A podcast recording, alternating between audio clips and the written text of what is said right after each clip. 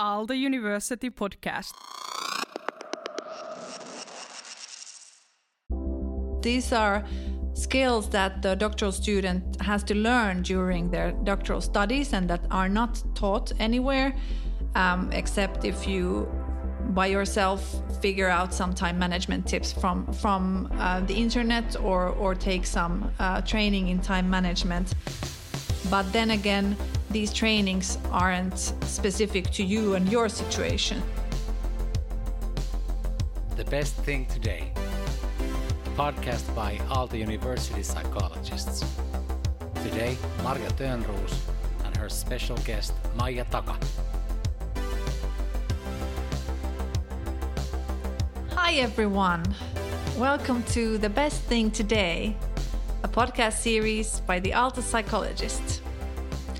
And it's again Maija Taka and me, Marja Törnroos, who are talking today with you about academic work and exhaustion.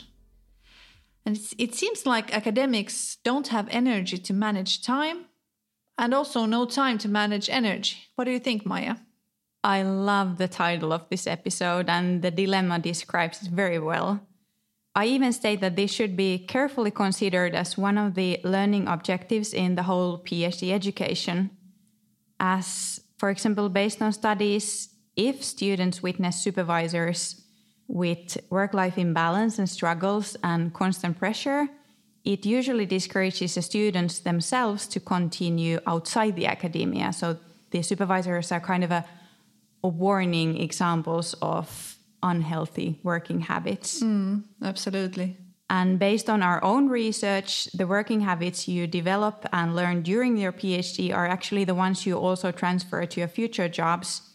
So we better make them work well. What kind of transferable skills do we want to teach in university? And uh, according to research, about a third of doctoral students around the globe uh, have experienced exhaustion during their doctoral studies. And uh, I think that the, the percentage is about the same for the rest of the academic staff also. And too high. Too high, absolutely. But why do academics work too much? What are the root causes? Well, one is obviously academic freedom and autonomy to work whenever, wherever, and how you please. And the fact that you are working only for yourself and for your own career, you are not working for someone else. Uh, if you shut down your computer at four every day, you don't know what you are missing in terms of uh, job opportunities for yourself in the future.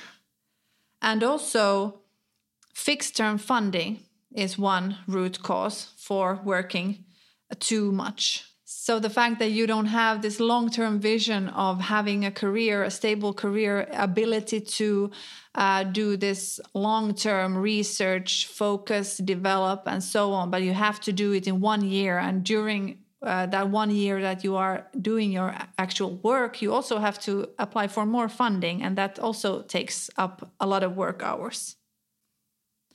And then also, as a supervisor, you have a lot of different pressures from the outside and perhaps also from, from yourself. Um, you have a lot of different responsibilities. You might be managing and supervising a lot of uh, students. You have uh, you have research you have to do. You have to uh, develop your research skills. Uh, you have to be able to be critical and creative and create new things and uh, apply for funding, uh, try to um, manage your research team, or or at least if, if you don't have a research team yet, you have to try and, and uh, plan a research team for the future. You have to do um, administrative work and so on and so forth. The the workload of an academic is really high and the responsibilities are very wide. The best thing today.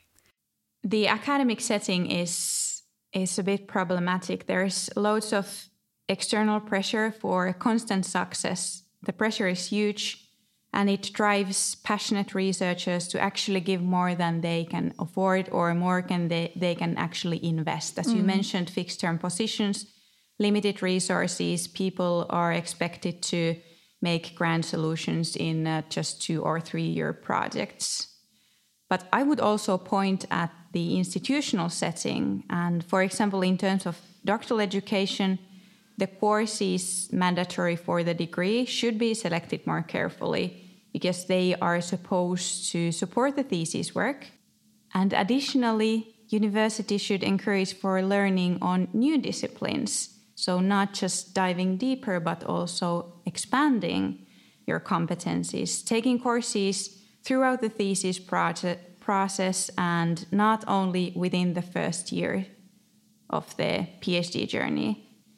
Uh, the, the strong incentive for completing the studies as soon as possible actually increases working hours as first students hunt those credits from courses that are not the most relevant for their research, and then later they actually do a lot of learning and reading for the thesis itself. Yes, absolutely. That's a good point. And not only coursework, but also unreasonable tasks or tasks that aren't even related to their thesis work uh, is sometimes problematic for for the students they are being uh, asked to do things uh, for their professors or for their research team that doesn't uh, doesn't support their own thesis in any way. Mm. And according to a study uh, by Bramlage and and colleagues from this year. Um, the, it, the the title of the the study was was uh, quite fitting. It's when enough is enough, modeling the path from unreasonable tasks to the intention to leave academia, and they actually showed that these are not isolated cases of uh, having unreasonable tasks during your doctoral studies. It's it's quite high. I think it was about thirty percent of the doctoral students in the study have had experienced uh, getting unreasonable tasks during their doctoral studies and this then influencing their motivation their satisfaction their well-being and also then ultimately their intention to leave academia altogether. So there are a lot of pressures coming from from the outside on academics and especially on doctoral students on doing a lot of things that aren't related to their studies. So it's not a wonder that uh, doctoral students are feeling exhausted totally and research wise the increasing interdisciplinarity and the rapid scientific development with combining new disciplines making bold new uh, openings means that researchers actually often need to invest more time and more resources than expected. And when you make new radical openings, the likelihood for failure is, of course, higher as well. So, a lot of new kind of pressures there. Yeah, and sometimes researchers ask that why are, isn't it enough that they just do research? as we talked in the previous episode about supervisors needing to be unicorns, this applies here. So researchers have to be unicorns. They have to do a lot of different tasks while they just would like to focus on their research. Or then, as you mentioned, these uh, new radical openings. Obviously, it's important to have innovations and new openings, new research avenues, and and new ideas, but but then also focusing on on the core research on the on the foundation uh, is is important and sometimes for forgotten because a lot of emphasis is put on just uh, inventing inventing new things for the sake of inventing new things but don't forget yourself when doing research absolutely that's important to not forget yourself Is it time to have a break? yes. Okay, so the doctoral student and also uh, almost all academics have a lot uh, of different um, expectations on them and a, a, lot of different work tasks uh, that some might be related to their work and some might not. and um, this kind of mismatch and this kind of heavy workload and and um, pressure on young scholars, especially to to publish and to um, rapidly uh, wrap up your thesis and so on. This this puts a very heavy, heavy toll on young researchers, and uh, and that's why so many are are feeling exhausted at the moment. But what could we do, or what could um, researchers do, doctoral students do, research communities do to manage the workload and reduce exhaustion? And we've been discussing these time and energy management issues with two great scientists at Aalto in order to learn from their experiences. Caterina Soldano is an assistant professor in electronics and nanoengineering, and Elina Kähkönen works as a university lecturer and a program director at Aalto Naut, located in Aalto Design Factory. By the way, go and visit Design Factory if you haven't yet. What kind of best practices to manage yourself in academic work did Caterina and Elina have? Caterina started with a great point that there is no recipe to actually manage your time uh, in the academic work, but it comes in time with experience, and in time you will know how much time you will have to take to a certain tasks, and it becomes easier. This is true, and this is a very important part of, of time management skills to understand how long it takes to complete a task. And, and and you can't know that right away. And sometimes that might cause you some pains growing pains so to say when when you think that uh, that you're not just cut out to do do the task or you have no idea how to manage your time. But it's not that it's just that it's difficult to know before you've had enough experience so Caterina also said that it has taken a while for her to become somehow efficient. And anyway, not all the times. And that's also important to remember that you can't always be efficient and you can't always manage your time efficiently. And that's totally okay. Um, especially with lab activities, she says, uncertainty and issues are always waiting. But the more time you spend doing something, the more efficient you become in it. She also had a one great tip for us all. So she's learned to recognize those days which she knows that she's not going to succeed or the days are just going to be full of total frustration and failure. So those are the days when she decides to spend the time doing something totally else, helping her to clear her mind and focusing on other things needed. So I think that's a great tip, not forcing yourself. Yes, that's that's excellent because this is also about it's not about managing time. You can't manage time. Time just, you know, goes forward. You you can't say stop.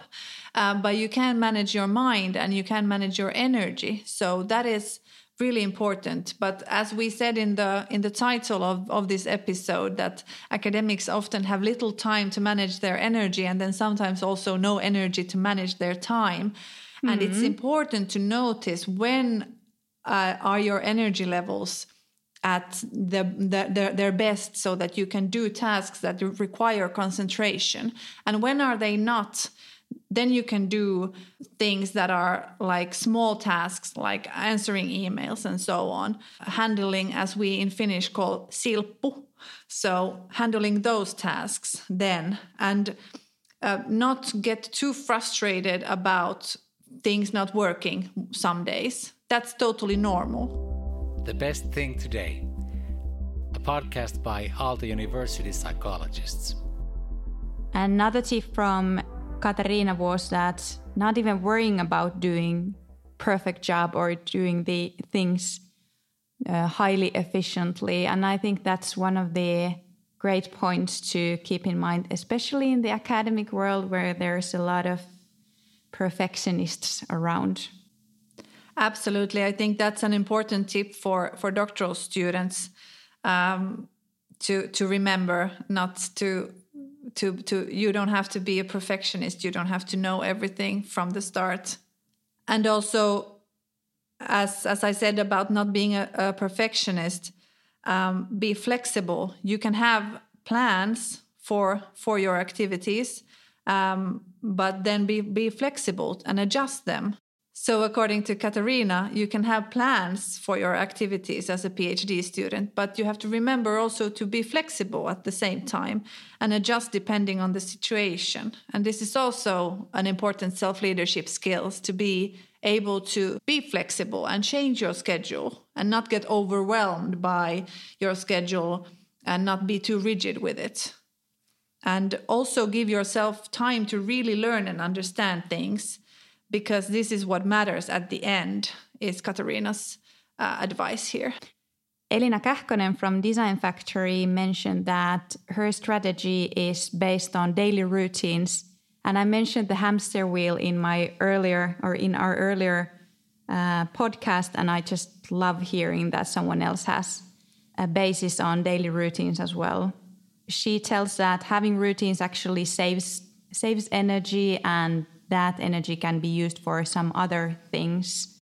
Elina also hi- highlights that it takes a whole lot of time and energy to change from one habit or routine to another one. Mm.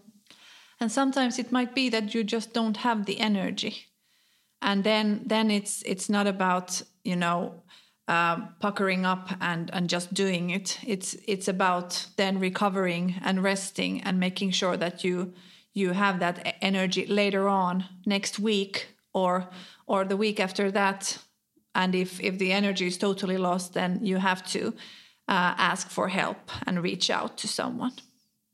Caterina and Elina both raise really important points, and I think that we have to have a separate time management podcast episode and also perhaps some separate stress management podcast episode because these are a lot of uh, there are a lot of things uh, here today that we have talked about that relate to time management and a lot of things that relate to stress management also or stress regulation because stress is again something that you can't actually manage but you can learn how to regulate.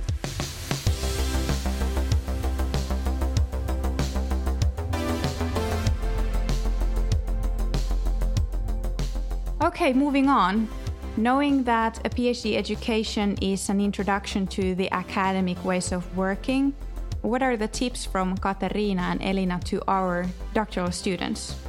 Well, Caterina uh, says that this is, as a PhD student, it's important to, to acknowledge that this is the hardest thing you have done, but she also wants to stress that it's the hardest thing you've done so far. So not to belittle the PhD experience, but to remember that uh, it's good to acquire skills to manage your energy, your time, your stress levels, because there are definitely harder things up ahead on your path.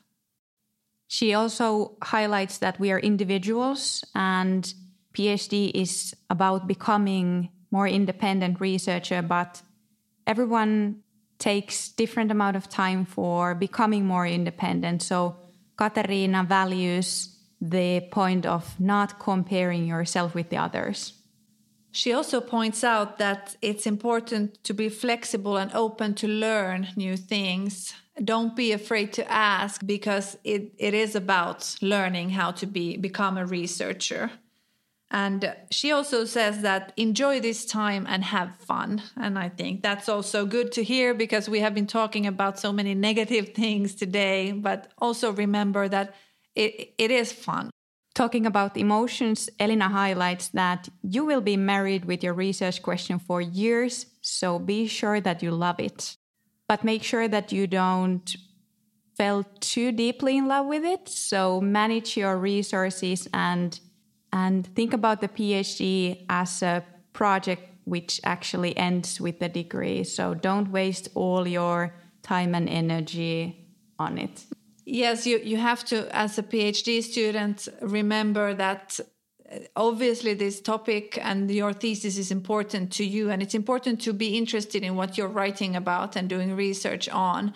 But also taking a step back and and uh, getting some distance and remembering that it's a job it's not your life and if you get feedback if you get criticism it is not about you and your self-worth and you as an individual it is about what you have written and and and so on. So loving it but not too much Elina also points that PhD studies are always independent, but they don't need to be solitary. So share your challenges and victories, be open and transparent with your colleagues, and enjoy the team around you.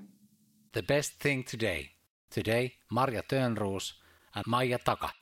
So, what kind of tips do Caterina and Elina have for supervisors concerning the, the workload of doctoral students. Caterina highlights the value of feedback and communication. So, even as a supervisor, she can underestimate how much time a certain task might take for a student. So, being open, learning from experience, and developing the practices and plans together is, a, is an important tip.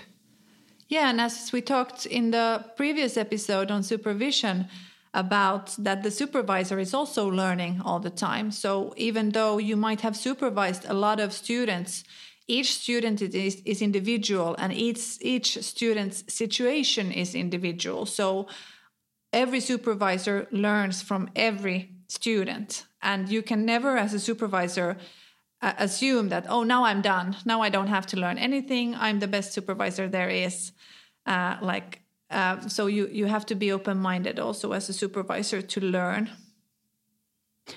How do you think about this comment from Caterina? As a supervisor, she tries to help the students in prioritizing, and there's two examples of tasks: those that needs to be done now, and those that can be done maybe later on. Hmm, that's good because these are skills that the doctoral student has to learn during their doctoral studies and that are not taught anywhere um, except if you by yourself figure out some time management tips from from uh, the internet or or take some uh, training in time management. But then again these trainings aren't specific to you and your situation. So that the, if you, the supervisor can help you with these prioritizing things. That's really important and that's really good advice. And then lastly, Elina has a comment that the supervisors could help also the PhD students to find peer support and uh, find networks because the supervisor might not always be available and not, might not always have all the answers. Uh, so it's good also to network with other um, postdocs or senior academics, but also with other doctoral students to get advice, get support, and tips from them. There's a lot of research on what are the values or benefits of moving and thinking beyond individual supervision, thinking about teamwork, working as teams, having peer mentoring, and having a team of uh, support for doing the research. And in fact, these interdisciplinary teams are positively correlated with the number of publications, grants, instructed PhD students, and other indicators are, that are highly valued in the academic setting. Hmm. So it would be important to focus on this also for the university.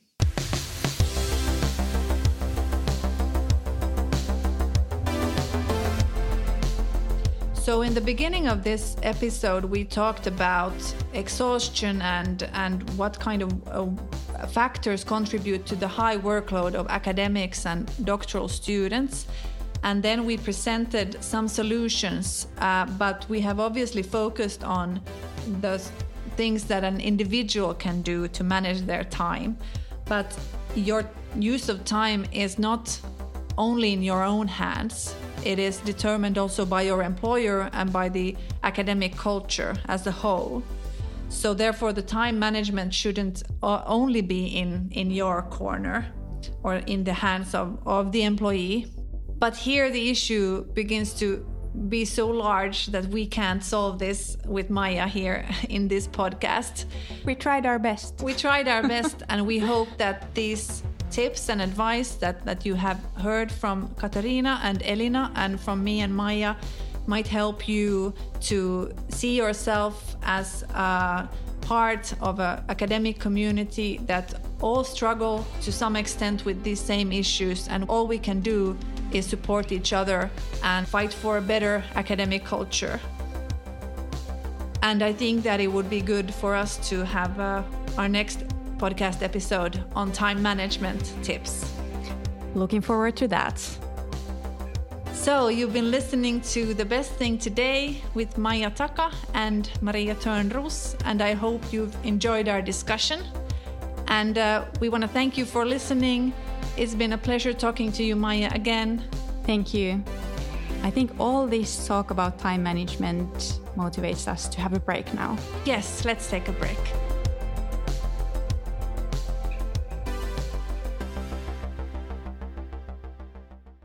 Aalto University Podcast.